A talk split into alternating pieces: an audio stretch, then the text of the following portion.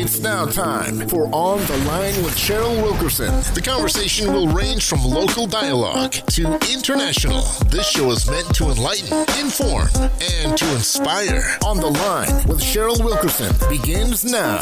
Hello and welcome to On the Line. I'm your host, Cheryl Wilkerson. Thank you for your audience on this Sunday morning at 11 o'clock. You can meet us here every week. My guest today is the actual general manager of this wonderful radio station, WNSB. His name is Maynard Scales. Welcome. What's happening, Cheryl? How are you? How are you doing?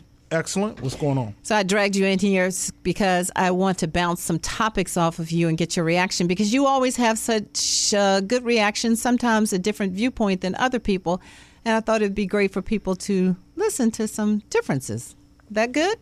I think what you just said is that when you say things, I usually take an angry approach about things. I didn't say angry. I'm I said old- different. I'm an old crotchety man. Oh, you saying. sound like my brother. He says he's an old grumpy man all the old time. grumpy guy.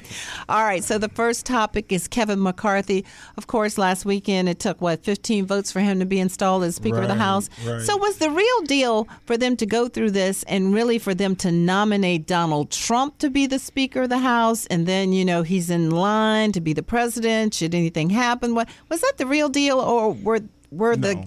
And do you feel that those Republicans that held up the vote, do you feel like they kept America hostage? I, I no. First, let me let me answer the first question. D- Was the real deal um, nominating Donald Trump? No, the real deal was performing.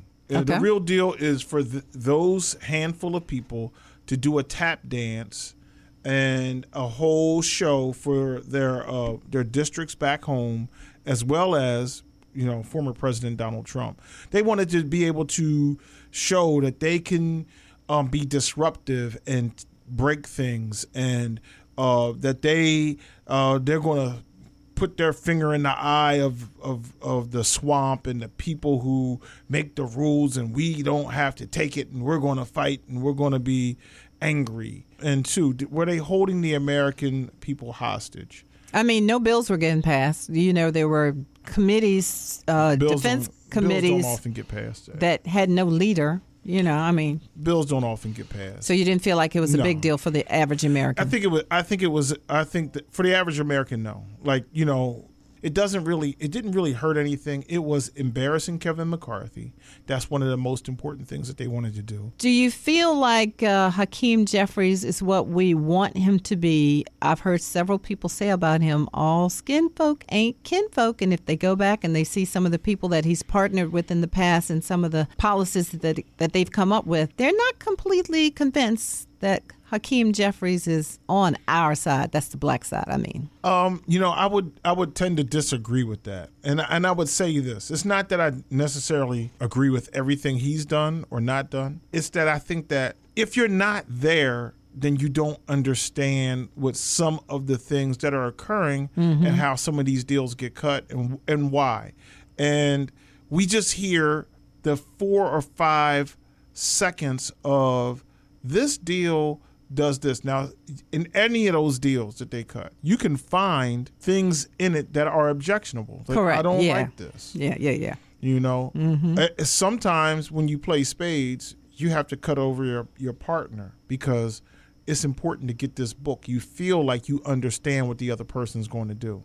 Sometimes you're wrong. You took a you took a bet that this is how this is going to turn out, and it turned out that you were wrong. But you were attempting to do the right thing. I think he's an honorable dude, and I think that he wants the best. Hopefully, this discussion will lead you to look more into Hakeem Jeffries and his background and see what you think personally, because he's here to serve us all people. So, hopefully, that'll take you in that direction. Do you think we need more political parties? Do you think we need a labor party? Do you think we need a women's party? Do you think we need uh, whatever? You know, in South Africa and other places, they'll have 12, 18 parties. We have two.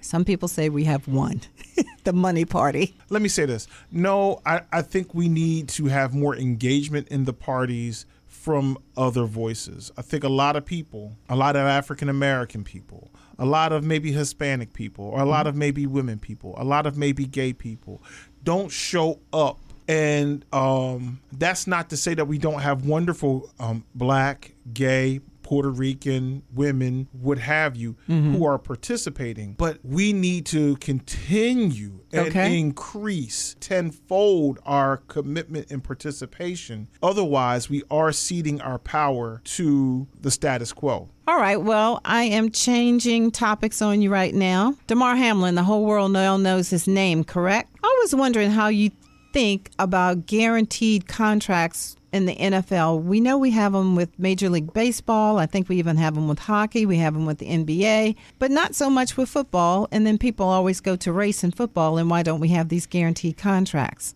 Uh, Deshaun Watson, when he got that guaranteed money, people almost lost their minds because he got so much in guaranteed money. What are you thinking about that? Do you think that the owners now will change their ways or no? I don't think that the owners would change their ways. I think, and they, and they um, went out of their way to pat themselves on the back, but to say that we are going to give him Yes. his contract. Yes. Uh, except that they were talking about paying him through the end of the year or the end of the season, which there was only one additional game left. A and B, if the if there are playoff games that he won't play in, that they can still pay him for. We still not. We're not. It's not as if we're talking about a full season. We're talking Correct. about Yeah.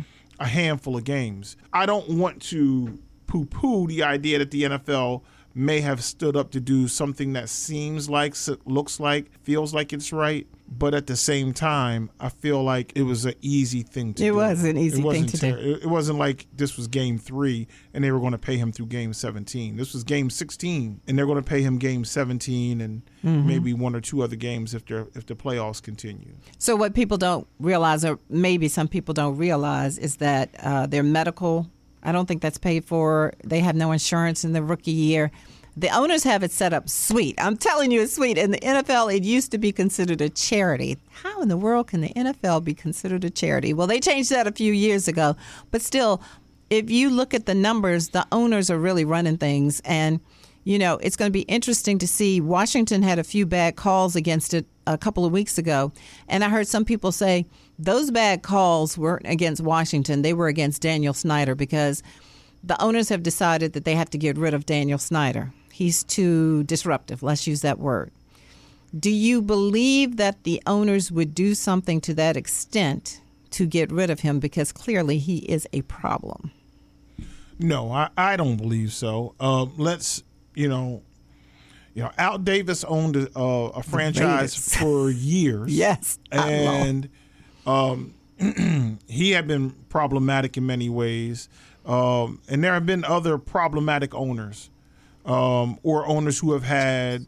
Um, uh, stints of time where they were problematic. Jerry Jones, Jerry used to, Jones. you know, famously be a um, a, a, a- a thorn in the side of the NFL, um, whether it was you know uh, beverage contracts in his facility Mm-hmm. or or what have you. And so and they live with these things and they realize, oh, you know, the Washington Commanders are one still, however, one of the um, more um, well-known franchises in the NFL um, historically, and it's one of the more valuable franchises in the NFL. And somebody, if they wanted to really get rid of them, they would go into their billionaire pockets and buy them out, and they're not going to do that. So, Were you surprised Lovie Smith was fired this week? no, Will we ever have a decent amount of black head coaches in the NFL? you you know, I I I don't know the answer to that. Um, I think that I think that we have a handful of um, talented coaches. I don't think that is. I don't think the, the question is will we ever have the um, a, a true representative number. I think the question should be will black coaches ever have the luxury of being as mediocre as some of their white counterparts? There have been coaches who are uh, white coaches who can go four, five, six seasons without winning, and it's okay. Uh, you, Jeff Saturday, people lost their minds when he was hired this season. yeah, No NFL experience.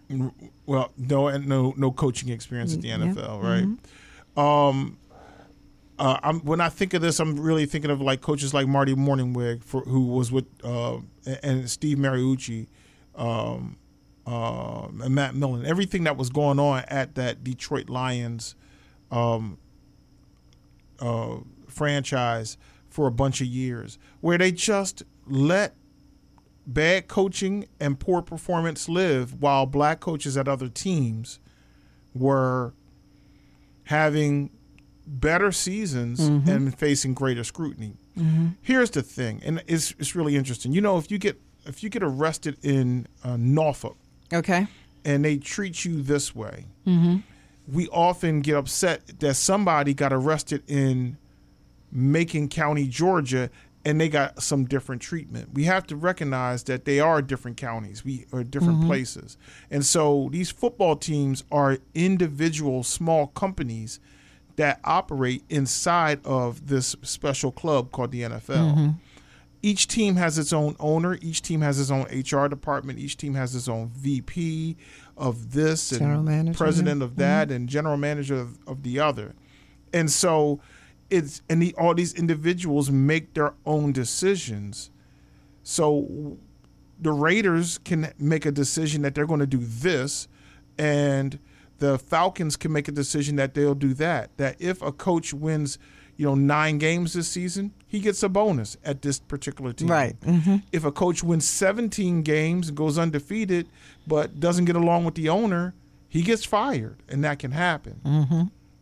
So we understand that these in these corporations run their own businesses, but it's the scrutiny of the writers, of the the ESPN analysts and the Fox Sports analysts and the newspaper guys and the Sports Illustrated people and the blah blah blah that goes into whether or not a coach is going to get uh, is going to get a new contract or get fired, get a raise or what have you. Um, those pieces are a critical part to Okay. how this works, and so it's a shame that certain coaches get praise heaped on them, and certain other coaches don't get the praise, um, and their performance is similar, but the outcomes of their employment may v- Totally very well be di- totally different, and a lot of that is fueled by how the press reacts to these people. Speaking with Maynard Scales, he's the general manager here at WNSB, and I'll let you get a word or two in about Deion and how you feel about that whole thing and going to Colorado. And I think you said this morning that um, Jackson State is will always be in his heart or something like that. Um, More you- good than bad, or You know, I think it's I think it is it's the case of it is what it is. You know, um, I don't begrudge Deion for wanting to make more money or be in a bigger a bigger place. Um, I think that there are issues with how you got there, Okay. Um, you know, he put on there was a big to do yes, about coming to Jackson State and coming to the SWAC and coming to an HBCU. And there, it was a lot of show, a lot of sizzle, and a lot of um, attention grabbing headlines that he um, generated. And that's good mm-hmm. in some ways. We would love to have HBCUs show up and and and be spotlighted. That's fine uh, it did send a signal that there was some level of commitment mm-hmm. that he would have. okay, That turns out that he didn't have that level of commitment. Now the challenge is that level of a commitment that we anticipated was mm-hmm. something that we anticipated. true. So at you're some right. point- you're right. At some point, that sounds like a you problem and not a Deion problem. Gotcha. I got you. But I I will say, it still does feel a little bit like the okey doke.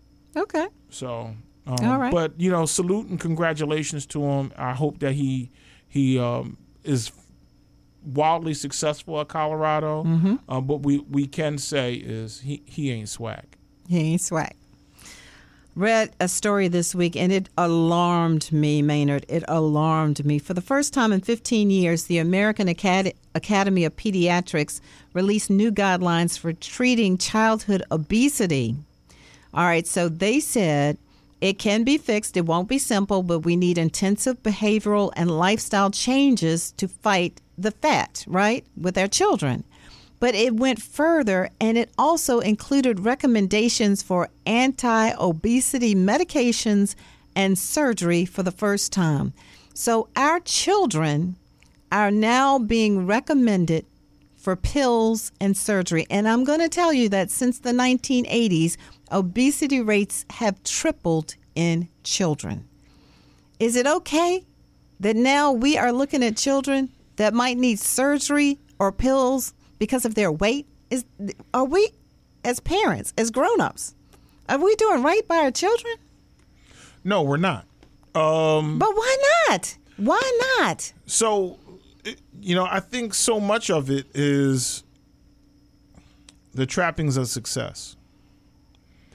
You know, um, I grew up on a block where you know it was a, a, a working class family community, and there were seven, eight, nine there were on my on my block there were 10 of us. Right. Yep. Right? Yep. And i don't mean my parents didn't have 10 but there were 10 kids my age. Mm-hmm. and then uh, older than me by two years there were 10 kids who were 10, who were two years older than me. And then younger than me there were 10 kids that were two years younger than me. So what what that meant is i always had somewhere between 15 and 20 playmates if you will. Correct. Uh, hey, we're gonna play basketball. Mm-hmm. There's ten of us. Mm-hmm. We played five on five basketball. We're gonna play football. There was, you know, there are 30 kids in this kind of this age group, this collective, um, boys and girls as well, right? So some of, some, you know, not all of them were boys, um, but you know, we wanted to play football. We would get out there. We play eight on eight football.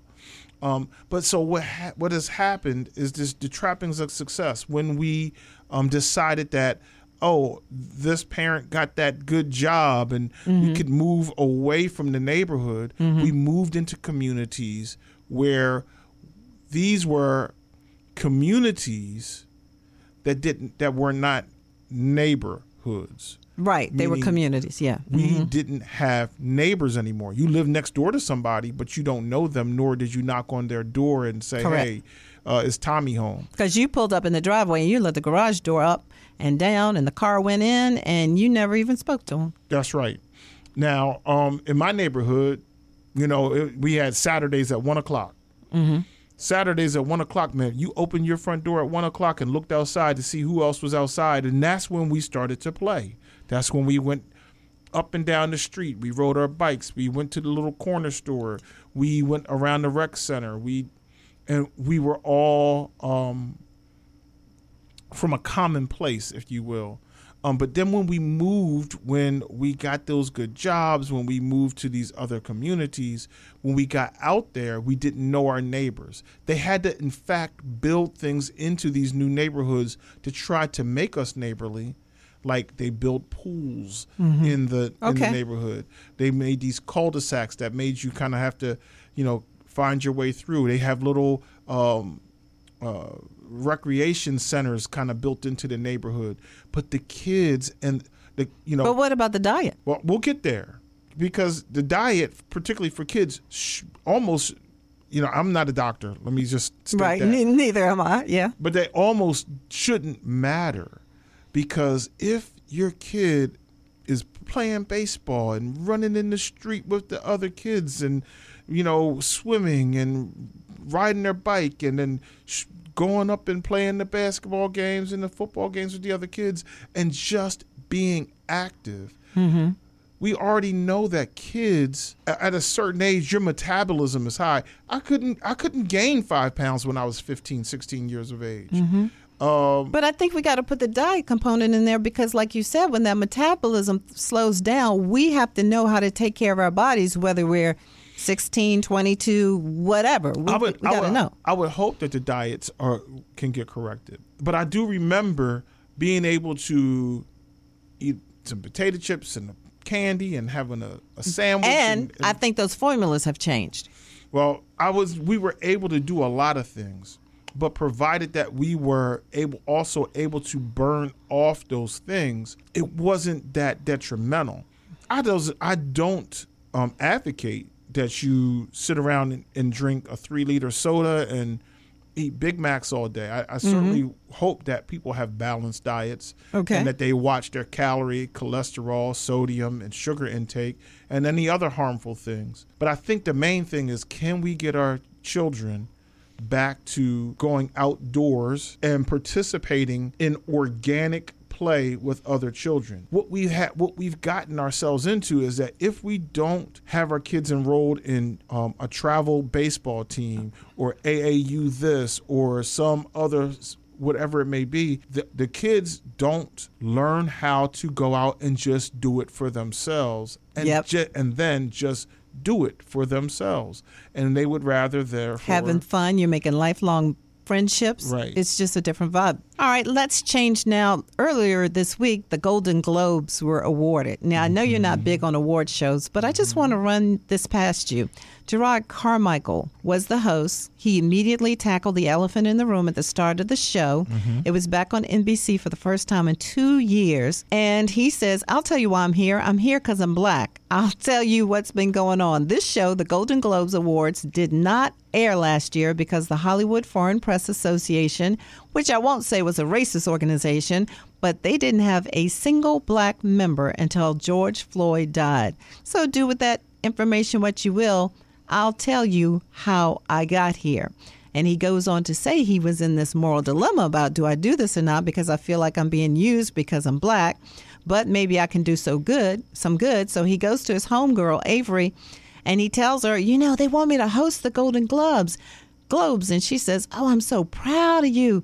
And she goes on, she says, "Well, how much are they paying you?" He says, "Well, it's not about the money; it's about the moral question." She said, "How much are they paying you?" Five hundred thousand dollars. Boy, if you don't put on a good suit and take them white people money. And so is that our mentality, the money mentality? Is that where we are today? Did you see the show by any chance? I don't you probably I did not not watch the show, but I did watch a piece of um, uh, Jerrod uh, Carmichael's. Carmichael's um, uh, monologue, and I did see the part where he said, "You know, hey, I'm here because I'm black," and that uh, the person who was producing and directing, uh, an- a black producer, uh, reached out to him and asked him to do it, and a half a million dollars Stephen is a Hill. bag. Stephen right. Hill, who was once with BET, a half a million dollars is a bag. That's, I mean, you know, and here's the beauty: it's not about doing it for the money, even though that's a lot of money Right. but he was able to bring light to a circumstance or a situation and get the money. So he did both. Okay. He got the right. money Win win. and he was able to, you know, speak his mind. And I think the minds of so many African Americans and other marginalized populations that um, this is where we are in this scenario. But is it going to change next year or in the next Probably 10 not. years? Probably Okay. not. But here's the thing. And then we had so many black winners Angela Bassett and Quinta Brunson and Zendaya. Yeah. Mm-hmm. and Tyler James, Yeah. Williams, etc. Here's the thing: we shouldn't worry about whether or not it's going to change. Okay. Proximity to whiteness is not acceptance. Mm-hmm. Correct. Proximity to whiteness, the aid, comfort, and entertainment of the white world will never result in acceptance of the black form. So why do we keep trying to get to We should get just- that acceptance? Well, I think we should. I think we can understand that ex, that being awarded something and acceptance aren't the same thing. Okay. that doesn't mean that Jesse Owens didn't kick them boys' butt when he won. Mm-hmm. He was awarded the gold medal because he earned it. Correct. Angela Bassett earned. Quinta Brunson earned. So and so and so they earned. Whether someone accepts you is immaterial. It doesn't ma- it should not matter. It did not matter to Jesse Owens that Hitler was um, displeased that an African American won. He said, "I still I won." That, just end the sentence correctly. Yeah, yeah, yeah, yeah. An Yeah. African American won. Whether Hitler likes it or not is not up. It, that doesn't matter. To But there are some that will say, if you don't accept me, then you won't have me in certain positions where I can do the most good for humanity, for myself, for your organization. You won't, you don't accept me, so you don't even look at me in that light. Because think about it, they're first for black people every day, the first one to do this, the first one to do that. These, there have been qualified people in the past, but they weren't ever given the opportunity. They weren't accepted. Yeah, that sounds like a you problem. You problem. Meaning you said if you don't accept me, that is a the, whoever that you is that you're talking. That's their problem. I'm gonna I'm going to. But in the meantime, I can be the greatest That's uh, right. neurologist in the world, but you don't accept me. that's fine. I'm gonna shine them. I'm listen. Mm-hmm. Once you once we realize that blackness is our superpower, It is. Most definitely. we're gonna shine. Now, if you some some other person, some other they or them have a dark cloud that they want to carry over, that's that's that's their problem. I'm out here to shine, mm-hmm. and I'm I'm gonna be the best and greatest black me, the greatest and best melanated little black boy mm-hmm. that I can ever be. Ida Burton is my grandmother, and she was a dark complected, pretty black skinned woman. And she said, Boy, you go out here and you shine. And what is their problem is their problem. So, mm-hmm. You know, I appreciate um, Jerrod Carmichael going out and saying what he said and doing what he did. And I appreciate Angela Bassett and all those other um, black performers, all those gay performers, all those uh, w- female performers, all those people of color, all those marginalized people who are going to go out and succeed in the face of all of the challenges. You win for winning, not for being accepted. Win because you're great, and and, and let the rest be everyone else's problem. Shemar Moore said he's going to be a daddy. He's 52 years old. He said the other day he's going to be a daddy. Congratulations. That's what you have to say? Is he married? Okay. Because Keke Palmer said the same thing. And I saw you and you almost went ballistic. Congratulations to them both. And are they are they married to the to their partners? Neither. This is not the way. This is not the way. Um, you're saying something so very unpopular because now we just accept anything. okay, and we have six year old kids who who are shooting people in schools. We have we also we have children who are maladjusted for a world that is going to continue to challenge them. It's things happen. People get pregnant. We understand. I, And- I can't even accept that because when you drop your drawers, you know what's going to happen, what can happen. Well, let me finish. We understand that, you know, these things can happen. There are going to be circumstances where some people are going to um, make decisions that will result in pregnancy. We understand that. Or result in this, that, or a third thing. The circumstances just may be how life is lived for those people because their choices are limited. We get that. But when you have the luxury of all the choices, when you have at your disposal all of the information, when you have at your disposal all of the financial tools to deal with whatever life kind of may throw at you, and you continue to choose in this way, slightly less wise, if you will. I don't want to say that people are making dumb decisions, but if you if you're not making the It's not the best decision for the child. if you're not making the most shrewd decisions, then you, you have to recognize that you're going to get some outcomes that you're probably more than likely going to be dissatisfied with. Nick Cannon will make me lose my ever loving mind because while you want to go out here and have 12 children, how do you not take care of them, but how do you take care of them in the manner of this one has a school play and this one has a soccer game and this one is, and they're all spread out, and these children want their parents there to see them. Their parents want them to tuck them in at night. And you just think that you can just go out here and make babies and there are no consequences. And I, I, I have no patience for that. Well, you know, I, I agree. Um, you know, the, I, I've said this when I was, you know, on a part of the morning show. I say this to people I meet on a regular basis. First of all, the most important thing that any young woman can give their child is a phenomenal father who loves them and is in the home. That's most important. Any father, the most important thing that they can give is their child their last name and their leadership and guidance. Those are the most important things, as well as their love, obviously. Um, and then what we have to do is learn that, you know, as a father, even if you are married to this woman and you have three children or four children, you can't be everywhere at once. That's You that's Gonna, can't. that's going to happen. But if you can be the leader in your home, and you can make um, and you can demonstrate what it is to be a person who stands upright and has respect in his in her community, then um, you're doing all the right things.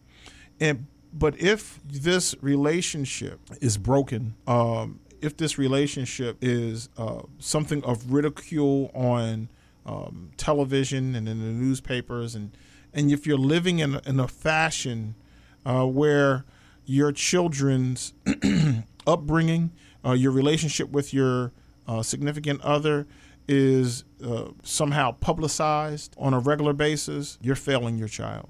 And, and I called out Nick Cannon, but I should call out the women as well because the, it's the women's bodies. Okay. Mm-hmm. All right. So, Maynard Scales, thank you for joining me. Thank you. I appreciate it. It's, it's good to get back in here with you. I, I, you know, call me anytime. Maynard Scales is the general manager here at WNSB. He always has thoughts, and and he, like I said, sometimes he comes from a different viewpoint than everybody else. So it's always great, good to hear that. I can't speak, so maybe it's time for us to end this show. Okay. We're High 91 with Solar VA. Thank you for having me on the line today, Cheryl. you are welcome. Cheryl Wilkerson, talk to you next week. Behold the green and gold.